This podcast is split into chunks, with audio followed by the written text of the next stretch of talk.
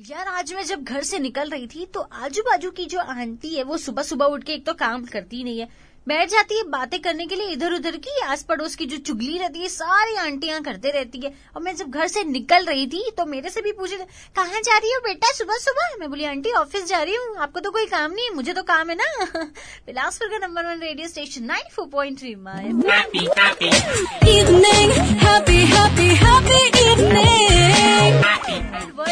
day था। Malaria को लेकर लोगों को अलर्ट करने के लिए एक उद्देश्य से रैली निकाली गई और रैली निकाल कर लोगों को समझाया गया कि मच्छर से बचने के लिए घर की आसपास की और घर की साफ़ सफ़ाई करो, क्योंकि अगर आप साफ़ सफ़ाई रखेंगे तो मच्छर नहीं आएँगे और जो भी कचरा है वो डस्टबिन में फेंको ताकि मच्छर भाग जाए। और आपको ना काटे और सुनो, जो मीठा ज़्यादा खाते हो ना, वो भी थोड़ा मीठा कम खाया करो, क्योंकि मच्छर काटेंगे आगे, क्योंकि आपका खून मीठा मीठा रहेगा। और मीठा खून रहेगा तो मच्छर पूरा खून चूस जाएँगे।